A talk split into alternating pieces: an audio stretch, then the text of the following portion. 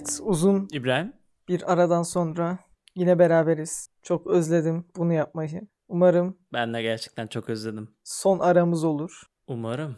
Ya bu sınavlar, finaller falan hayatımızdan bir çıksa da gerçek. Şöyle rahat rahat. Huzurlu huzurlu. Sen huzurlu huzurlu deyince aklıma şey geldi. Şimdi biraz böyle daha az stresli bir yaşam için stres yönetimi falan filan öyle şeylere biraz meraklıyım. Yani stresle başa çıkmakla ilgili filan. Netflix'te de meditasyon rehberi var. Çok böyle aşırı sakin konuşan bir rehberle interaktif meditasyon yaptırıyor sana. Onu bir iki denedim. Sen az önce böyle bir sakin konuşunca direkt aklıma o geldi. İlk başta sakin konuşması çok siniri bozuyor.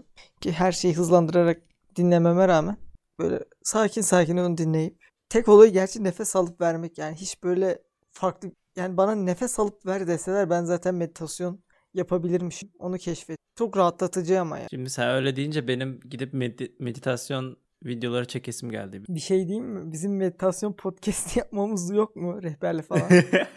Gerçi olabilir, var da. Neden olmasın? Bir izleyiciyle karşılıklı rahatlayalım. Bir gevşeyelim, yumuşayalım. Memleketin ihtiyacı var. Şey yapıyorum. Evet, özellikle şu maçlardan sonra. Evet ya. Yemin ederim Türkiye milli futbol takımı memleket için bir halk sağlığı problemi resmen ya. Gerçekten öyle. Abi her gün insanlar bir umutla oturuyor izlemek için. Sonrasında herkes üzülüyor. Turnuvada golü herkes daha yeni ağlıyor. Attılar ilk defa. Neyse en azından bir şeref golü atmış. Yani. İyice polyanla olduk biz de ama bakalım. Neyse ki filenin sultanları voleybol takımımız yine son dörtlüye kalmış turnuvada ve Avrupa'da son dörtlüye kalan tek takım. İbrahim peki bu mesela ben bundan haberim yoktu. Neden? Çünkü voleybolla bir ilgim yok. Ama işin komik tarafı futbolla da ilgim yok. Sence futbol neden bu kadar popüler? Ben ya, bu durumdan hoşnut değilim mesela. Ya bu ta şeye kadar gidiyor. Roma'da insanların arenada başka insanlara, hayvanların ve insanların parçalanışını izlediği bir toplumsal durum var ya. Hı. Onun 21. yüzyıl versiyonu. Bir de şöyle bir durum var. Ben biraz şeye ilgiliyim zaten. Çok sık söyledim bu konuyla alakalı birkaç kaynakta söyleyeceği. İnsanların birlik duygusu çok eski bir ihtiyaç ve yani o birlik duygusunu şu an insanların hissedebileceği politik şeylerin dışında çok güçlü duygusal bağlarla spor var. Yani bir topluluğun içerisinde ki bu topluluklar gerçekten hiçbir zaman şey üzere değildir. Böyle kitlelerin aklı yoktur deyimi gerçekten olan bir durum futbolda. Yani ben hiçbir zaman anlam veremedim. Şöyle bir durum var. Çevremde olmasına rağmen ben küçükken de aşırı ilgili değildim. Ya ben futbolla hikayem şu. 2008'de ilk bu Euro turnuvasının o sene çok iyiydi Türkiye. Çok çekişmeli maçlar vardı. Kaliteli maçlar vardı. Ve işte aileyle birlikte o heyecanı ben çok tatmıştım. O yüzden böyle bir ilgim uyandı. Galatasaraylı olmuştum. İşte o dönemden sonra biraz daha takip etmeye başladım. Biz bir de 20 kişi falan ailecek izlerdik şeyleri. Yani babamın amcasının çocukları falan dahil böyle 20 kişilik bir şekilde Galatasaray derbilerinin milli maçları izlerdik. O böyle birlikte bir şey yapma hissi çok tatmin edici, güzel bir şeydi. Ama ben buna rağmen hiçbir zaman takımın ilk 11'ini sayabilen, futbolun maç dışındaki işte kim nerede oynuyor, ne transfer yapılıyor falan takip eden biri bir türlü hiç olamadım. Yani Galatasaraylılığımı o yüzden hep sorguladım. Sonra neyse ki bu yani Galatasaraylıyım demeyi bile bıraktım. Çünkü artık gerçekten hiçbir anlam kalmadı benim taraftarlığım. Daha çok böyle seyir zevki olan çekişmeli maçları izlemeye devam ettim. Özellikle milli maçlar bazen çok iyi oluyordu filan. Ama geldiğimiz noktada Türkiye'de futbolun kalitesi kalmadı. Yani toplumu birleştiren bir şey olmanın yanında artık seyir zevki veren de bir durum olmadığı için futbola ilişkim benim tamamen koptu. Basketbol ve voleybolu yine seyir zevki için ben takip ediyordum ki şu an milli takım bazında voleybol takımımız ve basketbol takımımız iyi. Özellikle voleybolda kadın voleybol takımı, basketbolda da erkek voleybol takımı son birkaç sene çok güzel başarılar elde ediyor. O yüzden takip ediyorum ama onun dışında benim hiç ilişkim kalmadı. Bir şey diyeyim mi? Hikayemiz bayağı benzer. Ben de aynı şekilde küçükken Galatasaraylı oldum. Bir ara ben de çok sarmıştım. Böyle maç izleyeyim. İşte yok Galatasaray kupası falan filan. Kupalı bardaktan su içeyim. Sonra ne oldu? Tabii ki de Çiçek Spor her zaman kardeşlik kazanır'a döndüm. Bir de ben hiç bak gerçekten şu ana kadar çok nadirdir. İnsanlar futbolu izlerken böyle hadi oğlum tabiri caizse bir at yarışı izler moduna giriyorlar ya. Ben ona hiçbir zaman o tutkuyla yaklaşamadığım için de futbolu o kadar sevmiyorum. Yani kendim için zaten bu bunu bana yaşatabilen şeyleri bulmam çok uzun sürdü. Futbol değilmiş. Futbolda da hep böyle garip bakardım. Bizim okulda da olurdu ya, insanlar toplanırdı, bağırır, çağrışırdı. Bana hep garip geliyordu. Ben yapamıyordum diye bana garip geliyor. Ben yapabiliyordum. Senin var mı o şeyin, o tutkuyu yaşatan sporun? Spor olarak mı? Ya mesela bu seyir zevki yüksek olan maçlarda ben onu yaşıyorum. Yani gerçekten iyi bir milli maç varsa heyecanlanıyorum da, gol atmadığında da üzülüyorum. Çünkü şöyle bir şey var. Bu Ziyagarnik etkisi diye bir şey var. Yani insan bir şeyleri zihninde tamamlıyor filan ya. O gol anı, başarı hissi de benim için öyle bir şey. Yani o atağın başarıya yaklaşması beni heyecanlandırıyor. Bir gerçekleşmemesi beni tepki vermeye itiyor filan. Ama ben mesela az önce de söylediğim gibi maçın dışında bu hissi asla yaşayamıyorum. Spor yapmayla da ilgili. Yani küçükken Allah'ın günü futbol oynardım ben.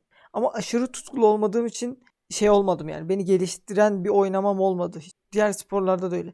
Benim en sık yaptığım spor adına şey yürümek ve koşmak oldu. Yani günlerce, saatlerce hiç durmadan aralıksız yürüyebilirim. Ama mesela çok böyle içimdeki enerjiyi atmayacaksam koşmayı bile çok sevmiyorum açık. O yüzden böyle aşırı yükseldiğim bir spor aktivitesi benim ne seyir olarak ne yapma olarak yok neredeyse. O zaman dinleyicilerimizle beraber bir yürüyüş yapmamız yok mu? Bir şey diyeyim mi? Spotify'a canlı yayın etkisi geliyor, özelliği geliyor.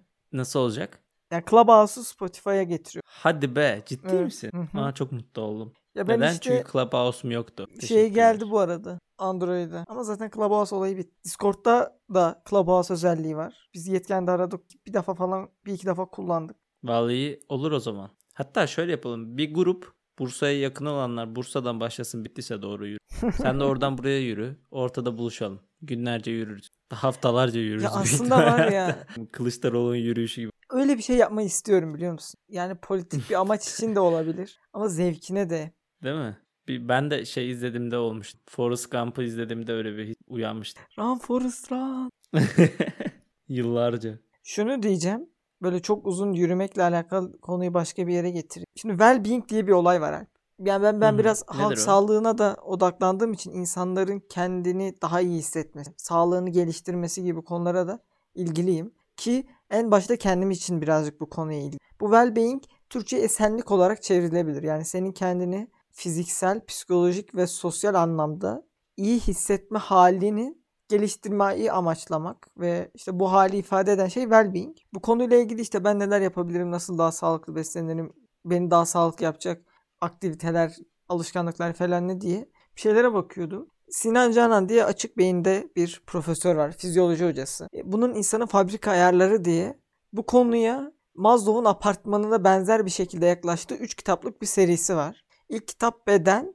Bu konu başlığı altında 2 bölümde hareket, insanın hareket etmesiyle ilgili. Bir bölümde de insanın beslenmesiyle ilgili. Yani fabrika ayarları, temel şeyleri anlatıyor. Ta işte bu işi evrimsel süreçten getirip işte insanların aslında 10 bin yılda o kadar çok da evrimleşmediği, bizim hala bedenimizin o eski avcı toplayıcı insanın uyumunda olması gerektiğini tezini savunan, ilk kitabımda bunu savunuyordu. 2 ile 3 okumadım. Orada şöyle bir beslenme şeyi vardı. İşte insanların o dönem yağ ve protein temelli beslendiğini, insanın bu yani devamlı besin ulaşılabilir olmadığı için vücut onu depolama mekanizmaları geliştiriyor ve bunun için en verimli yol yağ işte. O yüzden yağ temelli bir beslenme alışkanlığı oluyor insanların. Şu an içinde ona yakın bazı işte diyetleri öneriyordu. Şu örneğe geliyorum. 2 tane eleman büyük bir bisiklet turuna çıkıyorlar.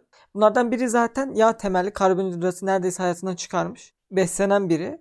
Diğeri de bu yolculuk için bu beslenme alışkanlığını denemeyi planlıyor. İkisi de bisikletçi. Bu ikinci, o alışkanlığı olmayan kişi günde 10 bin kilometre mi, 10 kilometre mi ne bisiklet sürebilirken bu yağ temelli şeyle bir anda 2'ye 3'e katlıyor menzilini günlük. Yani o beslenme sayesinde kısa bir sürede günde 20 kilometre, 30 kilometre civarlarına çıkabilecek bir hale geliyor. Bu uzun yürüyüş kısmı gelince, konuşunca da aklıma o geldi. Gerçi ben şu an bu diyeti ne kadar biraz makul bulsam da biraz geçmem zor gibi. Ama bakıyorum böyle. Yani diyorsun ki karbonhidrat kız, yağ protein mi ye? Aynen. Bak ben de son zamanlarda diyete girmiş. Çok kilo aldım son bir sene. Ama şunu fark ettim. Normalde ben mesela ekmek yemeyi pek sevmem. Çok aramam yani. Ya da böyle işte o tür karbonhidrat türevlerine. Şimdi bir yediğimi azaltmaya başlayınca nedense içimde bir böyle bir şey oluşmaya başladı. ısırmak bir şey böyle. Nasıl sakız diyeyim? Çiğne, Isırıp sakız. Kopartmak istiyorum. Olabilir gerçekten. Böyle ekmek arası, dürüm, bunlar çok cezbetmeye başladı. Tatlıyla pek aram yok ama bununla savaşıyor. Yani çok alakası geldi. Normalde çok yemiyorum. Hiç de aramam normalde ama aç olunca kafamı vuruyor herhalde. Ben bu yağ işini bir deneyebilirim. İyi dedin. Kitabın pdf'si var bu arada. İstersen pdf'ini atayım sana. Alabilirsin. Aa, vallahi çok iyi olur. Şunu diyeceğim. Bu aç kalmayla ilgili de mesela insanlar çok aç kalıyormuş. Ve bu açlık da aslında bizim ihtiyacımız olan bir şey. O mesela bunu aralıklı oruç muhabbetiyle anlatıyor. Aralıklı orucun bir kere şöyle bir durum var. Vücut devamlı bir şeyleri sindirmekle uğraşmıyor. Bir de eğer karnın guruldayacak kadar aç kalırsan o karın guruldaması mideden itibaren bağırsaklardaki epitel dokuyu bir üstünden atıp mukozanın temizlenmesini sağlıyor ve bazı işte mikroplara savaşma gibi bir dinamik sağlıyormuş. O yüzden mesela çok öneriyorlar aralıklı oruç muhabbeti. Onu da ben mesela deneyemedim. Çünkü ben gerçekten bilmiyorum, şekerimin düşmesini çok değilim. Alışık değilim. Yani hemen bir şeyler atlıyorum. Aa bak, sağlıklı beslenme demişken yulaf yemeye başladım. Yulafı zaten yiyordum. Düzenli şöyle başladım. Bayağı avcuma alıp at gibi falan da yiyorum yani böyle bir yulaf sevdası tuttu. Oha İbrahim, ne yaptın? Yulafı gerçekten ağzına atabiliyor musun tak diye? Evet. Sen at olmuşsun gerçekten. Bunu yapabilen bir tek atlar İbrahim. Evet. Benim tanıdığım herhangi bir insanoğlu böyle bir şey yapamıyor. Tek sıkıntım biraz... Hatta ben de yani insanlar yulaf yemeye çalışıp sevmediklerinden bırakıyorlar İbrahim. Sen nasıl bu aşamaya geldin? Ya yulaf biraz tatsız tuzsuz bir şey. İnsanlar böyle yedikleri şeyden illa böyle bir tat duyma isteği duyuyorlar ama benim öyle bir beklentim yoktu. Bir de yani bir şeyler yeme hissini konuştuk ya. Yani o yüzden o hissi doyurduğu için de bence yulaf yenir yani. Yulaf dedim, benim iştahım kaçtı İbrahim. Teşekkür ederim. Bak geçen arkadaşlarla konuşuyorum. En sevdiğin yemek nedir diye. Ama şimdi bunu birkaç farklı kategori. Mesela bugünden başlayıp ömrünün sonuna kadar hep aynı şeyi yiyecek olsan ne olur? Bence en zoru bu aralarında. O yüzden bunu en sevdiğin, en zevk aldığını bulmak çok zor değil. Bugün ayıptır söylemesi yedim. Nohutlu pilav, pirinç pilavı yapıyor annem. Onun üstüne de böyle tavukları ince ince yapıp böyle bir baharatlı bir yapıyor. O tavuğu alıyorsun. Yani birazcık düşünerek, bütün beslenme ihtiyaçlarını karşılayabileceğini düşünerek bunu seçebilirim sana. Ama yani en sevdiğim... Ama sonsuza kadar yiyeceksin şimdi. Ya ölmemek için besinlere ihtiyaç var yani. Onu düşünerek biraz tercihte bulundum. Sen gerçekten doktor olmuşsun ya. Ben direkt domates çorbası demiştim, bıkmam diye. Domates çorbasından bıkmaz mısın? Yani tat olarak bıkmam, evet. Büyük ihtimal. Neden? Bizim okuldaki çok iyi değil miydi ya? Böyle peynirli meynirli yapıyordu ya. Üf İbrahim, bizim okulun tek iyi yaptığı şey olabilir gerçekten. O iyiydi. Bir de yok, bir tavuklu bir yemek yapıyordu. Sonra o tavuklu yemeği börek yapıyor. O da çok iyi. Ha evet, güzeldi. Ben şeyini de beğeniyordum. Piliç Topkapı yapıyordu. Güzel yapıyordu. Kimse sevmiyordu. Ben 2 tabak yiyordum sayende. Hamsiyi güzel yapıyordu. Ben onu hatırlıyorum. Balık sevmeyenlerin tabağına falan çöküyordum. Ha, doğru. Sonra kılçıklarından dilim falan şişiyordu çok yemek. Sen de var ya. Bir şey sevince bokunu çıkarıyorsun diyebilir miyim? Evet. Onu şu an aşmaya çalışıyorum. Yani bir şeyleri stabil sevebilmek istiyorum hep. Çünkü şunu fark ettim. Çok böyle bazen yükseldiğim fikirler geliyor. Hı. Aşırı heyecanlandırıyor falan beni. İlerleme de kat ediyorum. Yani bir şeyleri yapmak konusunda da sık ama bir noktadan sonra böyle çok hızlı bir şekilde benim ona karşı arzum düşünce ne kadar iyi bir fikir olsa da artık hiç yapasım gelmiyor. Yani biliyorum yapsam iyi olacak ama yapamıyorum. O yüzden hep böyle bir şeyleri çok yükselip sonra genellikle hiçbir şeye yükselmeyen uzun dönemler geçiyor. Ayda bir falan çok yükselebiliyorum şeyler ya da çok mutlu olabiliyorum. Bunu böyle stabil bir seviyeye getirmek çok böyle arzuladığım bir şey. Evet İbrahim, sen şimdi doktor olduğun için halk tabakası bilmezsin ama biz halk arasında buna heves diyoruz. Ya çok normal değil mi ama? Mesela ben de hiç yaşamadığım kadar heves deniyorum. Ama hani heves olarak kalıyorsa. Çünkü ne yapayım? Yani evdeyken pek bir motivasyon bulamıyorum. Bu arada şaka maka gideceğiz gibi. Aşı bayağı hızlandı İbrahim. Ne yapıyorlar? Herkes aşı oluyorlar İbrahim. Bize 2 hafta kaldı. 2 haftaya bize gelir. Her hafta 5 yaş düşüyor. İbrahim, bizi gönderecekler mi okula? Ne diyorsun? Biz zahmet gideriz bence. Valla ben bir ara umutsuzluğa kapılıp demiştim ben buradan mezun olacağım. Ben. Ama bir de var.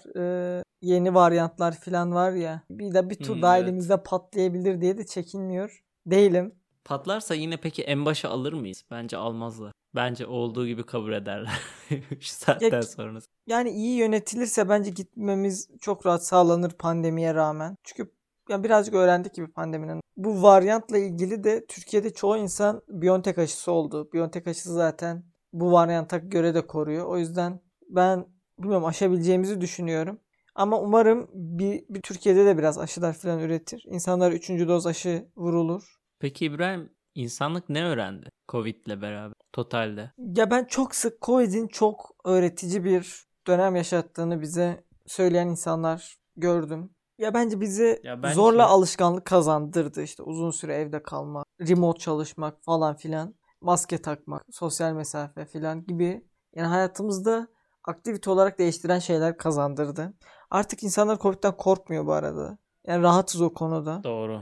Gittikçe işte sayıların azalması filan da biraz bu konuda etkili oldu. Artınca da çok korkmuyoruz. Yani bir rahat rahat davranıyoruz açıkçası. Gerçi ben iyice eve kapandım. Şu sıralar kendimi dışarıya sık sık atmaya çalışıyorum. Geçen çok kudurduğum bir an oldu. Yani kudurduğum değil de böyle bir kötü hissettiğim. Bir anda kendimi bahçeye attım. Bizim bahçe şu an yemyeşil. Ama biraz yamuk bir bahçemiz var. Yani %40'a yakın eğimi olan bir rampa bizim bahçenin bir kısmı. Onun böyle en tepesine çıkıp böyle yeşil bir kapsülün içinde gibi durdum. Çok böyle aşırı sakinleştiriciydi. Ama işte bunu sadece yazın yapabiliyoruz. Çok soğuk ve karlı oluyor. Orayı tırmanmak imkansız oluyor neredeyse. Kayıp düşmeden. Ondan çok keyifliydi yani. Böyle kendimi dışarıya atmaya başlama işleri, havalarında ısınma. Birazcık insanların buna ihtiyacı var. Umarım bu yaz en azından insanlara bunu yapacak kadar fırsat tanınır. Ne öğrendik kısmında da yani bence bir bok öğrenmedik. Diyorsun. Tabii ya. Bence. En kötü bir şu var. En kötü hükümetin ve devletin bu tecrübeyi aklında tutup Türkiye'de halk sağlığı ile ilgili çalışmalar ve regülasyonlar yapmak için aksiyon alması bence bu pandemiden insanlık yararına çıkarılacak en güçlü ders olur. Ki bizim pandemiden önce de akıl edilip hazırlanan bir pandemi eylem planı vardı bakanlığın. Daha pandemiden bir sene önce. Bu pandemiler daha çok sık olacak. O yüzden Türkiye'nin hızlı aşı üretebilecek, aşırı tedariği için içeride çok iyi kaynaklar, bir ortam sağlanması, pandemileri önleme konusunda Türkiye giriş çıkışlarda bence bundan sonra ebediyen turistler bir şekilde sağlık kontrollerinden vesaire geçirilmesi gerekiyor. Yani böyle önlemler eğer devletin alışkanlıkları içerisine girerse pandemiden iyi bir şey öğrenilmiş olabilir. Bizle alakalı da bu insanları varoluş krizine sokan bazı deneyimler var. Seninle de konuştuktan sonra benim biraz ilgilendiğim bir alan oldu. İşte bir hikaye falan onunla alakalı okumalar yapmayı planlıyorum. Biraz varoluşsal bir deneyim bir dönem bize bence yaşattı. Hayatı sorguladığımız, ne bileyim ölmekten korktuğumuz. Ama o deneyime alıştığımızı ve artık bize hiçbir şey hissettirmediğini düşünüyorum. Oradan kalan bir tecrübe. Yani bu konuda insanların kalan tecrübelerinden ders çıkarması çok zor ya. Ya birilerinin mutlaka payına bir şeyler düşmüştür de. Böyle toplumsal olarak bir şey bence olumlu anlamda ders kazanmadık. Ben de tam o bahsettiğin konuya geldim. Yani en kötü ihtimal, yani karantinanın en başında, yani pandeminin en başında hepimiz eve kapandık ya. İster istemez insanlar bir kendileriyle yalnız kaldılar. Bunun nasıl bir şey olduğunu gördüler. Çünkü yani öyle bir zamanda yaşıyoruz ki görünür olmamak diye bir kavram var. Yani eskiden görünür olmak şey vardı. Herkes tarafından görünmez, bilinmezdi. Ama şu an tam tersi. Eğer senin paylaşmadığın bir şey varsa bir garipseniyorsun. İşte evde insanlar bir kendi kendine kalınca bence bunu bir sorguladılar. Kendilerini bir sorguladılar. Sürekli ekrana bakarak hayatın geçmeyeceğini hepimiz anladık. Yani eskiden eminim mesela tatillerimizde oturup boş boş Netflix izlemek istiyorduk. Ama şu an böyle olmadığına o kadar eminim. Çünkü bunu yapacak çok zamanımız oldu. Elbet bundan bıktık. Ama dediğin gibi hani bundan birinin çıkarım yapmasını beklemek de çok zor aslında. Ya yapan olmuştur ama çoğu için mesela bir günlük bir aydınlanma bile olabilir. Bir sonraki gün kalktın. Yine eski hayatına devam et. Ama ben elbet iyi bir tecrübe olduğunu düşünüyorum. Ya umarım, zordu ama. Kesinlikle zordu. Yani umarım gerçekten bu Covid sürecinin ve zorluklarının geçtiğini hissettiğimiz bir an yaşarız. Ama yine bir tecrübe daha bu konuyla alakalı. Dünya hakikaten çok boktan bir yere gidiyor. Yani Covid bittiğinde sadece virüsün salgını bitmiş olacak. Onun arkasında dünyada dev bir enflasyon krizi var. Amerikan doları şu an piyasada 8 trilyon. Muhtemelen bu paranın birazcık daha bedeli yüksek olacak işte. Faiz artırımına falan gideceğini konuşuyorlar. Yani bu piyasada büyük bir dolar bolluğu var. O geri çekildiğinde Türkiye'nin ekonomisi birazcık 2023 civarlarında olacakmış. Bugün Bunları da bugün Özgür Demirtaş'ın hiç dinlemem, pek de sevmem adam ama videosunda işte o anlatıyordu.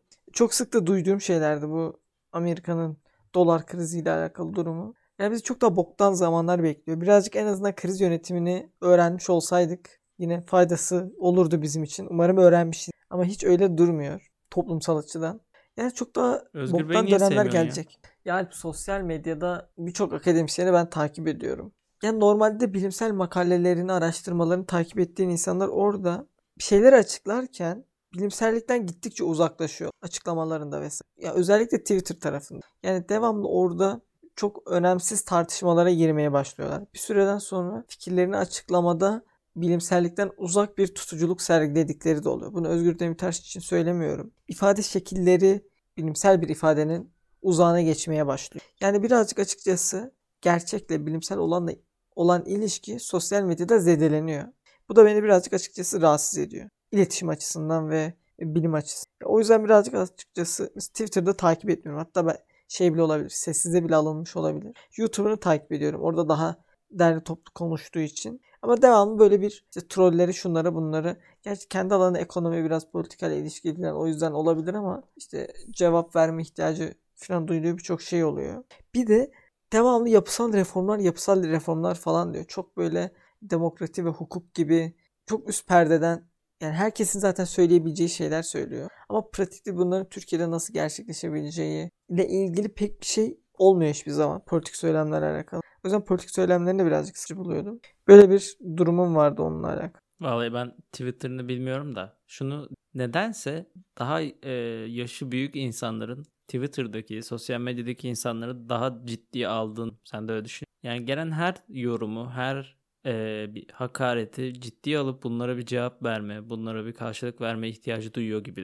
Bence hiç tınlanmam. Ne bileyim. Klavyesi olan yazıyor zaten. Ne önemi var? Biz bence seninle Twitter'a çok uzağız. Orada yaşananlara. O yüzden bu konuda biraz yanlış düşünüyor olabiliriz. Çünkü ya gerçekte bir insanın yüzüne karşı hakaret edemezsin. Oradaki gerçeklik bence insanları ne kadar öyle olmasa da gerçekten birileri onlara hakaret ediyormuş gibi hissettiriyor olabilir. Yani bunu kavramaları zaman alıyor olabilir. Oranın çok sanal olduğunu vesaire. Bu deneyimden dolayı çok ciddiye alıyor olabilirler. Olabilir. Twitter hakikaten bana çok yabancı. Ya ben ya sadece işte Twitter'da ne hararetli şeylere, kavgalara tutuş. Bana bir garip geliyor. Ya ben de işte daha çok önüme farklı platformlardaki kaynaklar ve haberler tek bir arayüz önümde buluşsun diye bir amaçla girmiştim. Gerçi biraz yavaş yavaş şey yapıyorum, azaltıyorum kullanımımı. Çünkü bir yerden sonra hakikaten gündemi takip etmek hastalık haline gelebiliyor. Bunları konuşmuştuk sanıyorum. Tabii ki. Bir de bizde şu sıralar bir iletişimle alakalı bir blog yazısı yazıyorum. Bu yetkenden sonra tekrar blog yazmaya başladım. Bizde okuduğum bir kitaptan yola çıkarak, kitabı da herhalde söylemiştim, Zor Çocuk. Bir iletişim kuramama durumumuz var birbirimize. Birbirimizi anlamama, dinlememeyle alakalı. Birazcık onun açlığını orada gidermeye çalışıyor. Orada böyle bir ortam var. Yan kodası var. Devamlı onlarla aynı düşünen veya farklı düşünen insanlarla bir etkileşim içerisindeler. Bu işte bizim gerçek hayatta çok iletişim kuramamamızı bence oradan doyurmaya çalışıyorlar. Ama pek mümkün değil yani sağlıklı bir şekilde bunu kurmak. Gerçek hayatta da çok artık insanların ilişki kuramadığı, iletişim kuramadığı bir dönemdeyiz. O yüzden oyalanmak için çok da kötü bir seçenek değil herhalde. Yani. Hiç çoktan yani. Öbür türlü kendilerini dinlerlerse insanlar kafayı yer ben. İleride şey falan çıkacak. İnsanlar sırf linçlesin diye yalan haberler ve gerçekliğe hiç etkisi olmayacak bazı olgularla insanlar sosyal medyada oyalayacak bazı aktiviteler çıkabilir gibi geliyor bana. Ben de düşünüyorum. İleride bu yalan bilgi, yalan haber işinin önüne nasıl geç? Bir yerde gerçekten ortalık çöplük olacak ki şu an bile çöplük denebilir belki. Hangi kaynağa ne zaman güven? Ya bu konuda bence çalışabiliriz. İşte teyit.org gibi, yalansavar gibi platformlar var haberleri teyit eden. Ama bunlar da yine bir üzerinden bunu yapıyorlar ve bu iki platformla alakalı, özellikle teyit.org'la alakalı da yani yaptıkları işlerin çok da iyi olmadığıyla alakalı bazı yorumlara ve durumlara denk gelebiliyorum. Yani bunlar olsa da bir haber yayılmaya başladıktan sonra hemen uçup gidiyor. Hemen insanların çok fazla insanın önüne düşüyor. Ve teyitlemek de bu yanlış haberi görüp inanan insanların çok düşük bir kısmını ancak denk gelip de "Aa, haber bu böyle değilmiş de böyleymiş" diyebileceği bir pozisyona gelebiliyor. Ondan çok yani gittikçe ön alınamaz bir hale geliyor. insanların gerçeklikle ilişkisi çok farklı bir boyuta çıkıyor. Biraz duruma gidecek yani. Bok yoluna gidecek gibi hissediyorum ben. Ben de şöyle bir durum da var. Bazen benim de hatta beklemediğim insanların da yalan bilginin, haberin yayılmasına çok aracılık ettiklerini fark etmeden de olsa ki bu konuda bilinçli olsalar bile bu işin bir parçası olduklarını görüyorum. Yani de değil artık. Farkında bile olsa bu durumla karşılaşabiliyorsun ve yalan haberin yayılmasına sebep olabiliyorsun. Ondan biraz zor ya. Yani biz ne yapabiliriz? Bunda dediğim gibi şeyleri teyit etmeyi. Ben mesela asla çok uzun bir süredir önüme gelen her habere iyi veya kötü tepki vermiyorum. Çünkü gerçek olup olmadığından emin olmam çok zaman alıyor. Ya politik olaylarda da, şunda da, bunda da hep böyle geçtiğimiz bir ay ne oldu? Gerçekten ne oldu şeklinde düşünüyorum. Yani şu an olanla artık çok ilgilenmemeye çalışıyorum haberlerle ilgili. Çünkü hiçbir anlamı yok neredeyse. Bir de bu kadar canlı ve hızlı değişen bir gündemin ortasında da zaten çok zor artık. Bir de İbrahim, geçen bir yer hakkında fikir edinmek istiyordum. Yani bir sıkıntı yaşıyordum. Sonra şikayetlerin yazıldığı bir platforma gittim, baktım. Benimkine benzer şikayetler 3 saat, 5 saat önce aynısıları var. Dedim ne kadar iyi, güncel bir durum, düzeltirler. Bir sonraki gün girdim, baktım hani sorunları düzeltmişler mi diye. Yok, yine 3 saat, 5 saat yazıyor. Hani aynı yorum, eminim dün okudum, yine 3 saat 5 saat önce yazıldı. Orada fark ettim, hani ben 3 saat 5 saat olunca sorunun çözüleceğine dair bir şeye kapılıyorum ya, en azından bir rahatlıyorum, başkaları da yaşamış falan. Bunu bile kullanıyor herifler ya, şikayet platformu bunu kullanıyor. Senin görevin ne? Ay ya, şerefsiz, çok sinirlendim buna ya. Yani buna bile güvenemiyorum maalesef. Bizim gerçekten hiçbir şeye güvenimiz kalmayacak bugün işte. Büyük ihtimalle diyorum ya. Bir şekilde bir şeylerin bence standarta oturtmak mı denir? Kontrol edilmesi. Ayıp abi. İbrahim, 35 dakika oluyor. Ben senden ne isteyeceğim biliyor musun? Sen bir önerin var mıydı kafanda? Yani konu şeyde de konuştuk, videoda da konuştuk. Sinan Canan'ın İnsanın Fabrika Ayarları kitaplarını önereyim ben. Ha, iyi. Ben de kötü bir anımı anlatayım İbrahim. Burayı belki...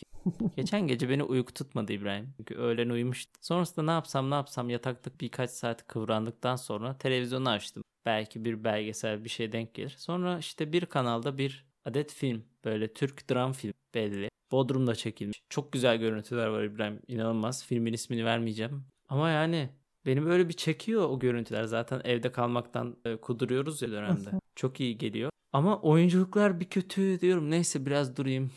Çocuklar var oyuncular arasında. Olur öyle falan diyorum. Yani sonra bir baktım film bitti. Ama o kadar manasızdı ki her şey. Bomboş manzara izledim film boyunca. Arkadaşlar kötü filmleri izlemeyin. Önce bir bakın internetten. İnternetten baktım 2.9 falan almış 10 üzerinden.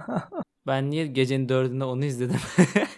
Hiç fikrim yok ya. O yüzden bugün aslında senden bir drama filmi isteyecektim. Aklında varsa ama kitap da olur. Kitabı söyledim Dram filmi. Bilmem, uzun zamandır film de izlemedim. Böyle dram, aksiyon karışık var. Top Gun var. Tom Cruise'un oynadığı. Ne var? Top Gun. Olay tamam. Amerikan Deniz Kuvvetleri'nin, Hava Kuvvetleri'nin, yani Deniz Hava Kuvvetleri'nin Top Gun diye bir eğitimi var. En iyi pilotları alıp orada üst düzey bir eğitimden geçiriyorlar ve bir yarış gibi bir şey yapıyorlar. O yarışta birinci olan da Top Gun'da hoca gibi bir şey oluyor filan. Çok böyle prestijli. Tom Cruise'un da oyuncu, pilot, efsane bir pilot falan. Öyle bir hikayesi var. Güzel, böyle bir havacılığa ilgim olduğu için izlemiştim ama film de fena değildi. Başrolü oynayan teyze de güzel bir teyzeydi. Onun şimdi ikinci filmi çıkıyor. İyi, ben onu izleyeyim o zaman. Gözüm gönlüm şeyler. Yani eski fena olmayan bir Hollywood filmi ama çok klasik bir Hollywood filmi. Mevzu başlıyor. Çok böyle cool bir başrol oyuncusu var. Sonra onun başına bir şeyler geliyor. Sonra o işleri çözüyor. Sonra asıl kızla takılıyorlar. İlk olmuyor, sonra oluyor falan. Çok klasik hikaye. Ama görüntüleri, bu havacılık görüntüleri falan beni çok cezbediyor. Anadolu Kartalları da mesela öyle çok aynı kafada, senaryoları çok benzer bir filmdi. Ulan hakikaten Anadolu Kartalları onun çakması gibi bir şey sanırım. Onu yeni fark ettim. Ama yine değildi yani. Biraz havacılık görüntüleri hoş olduğu için o filmi de izlemiştim. Hatta Anadolu Kartalları'nı 2 defa izlemiş olabilirim. Gerçi biri benim rızamla değildi de. Öyle yani. Dram filmlerin hepsi aynı ya. Evet. Önerin için kapatalım. Çok teşekkür ederim. Yavaştan. Kendinize çok iyi bakın. Üzülürseniz ben daha çok üzülürüm. Görüşmek üzere.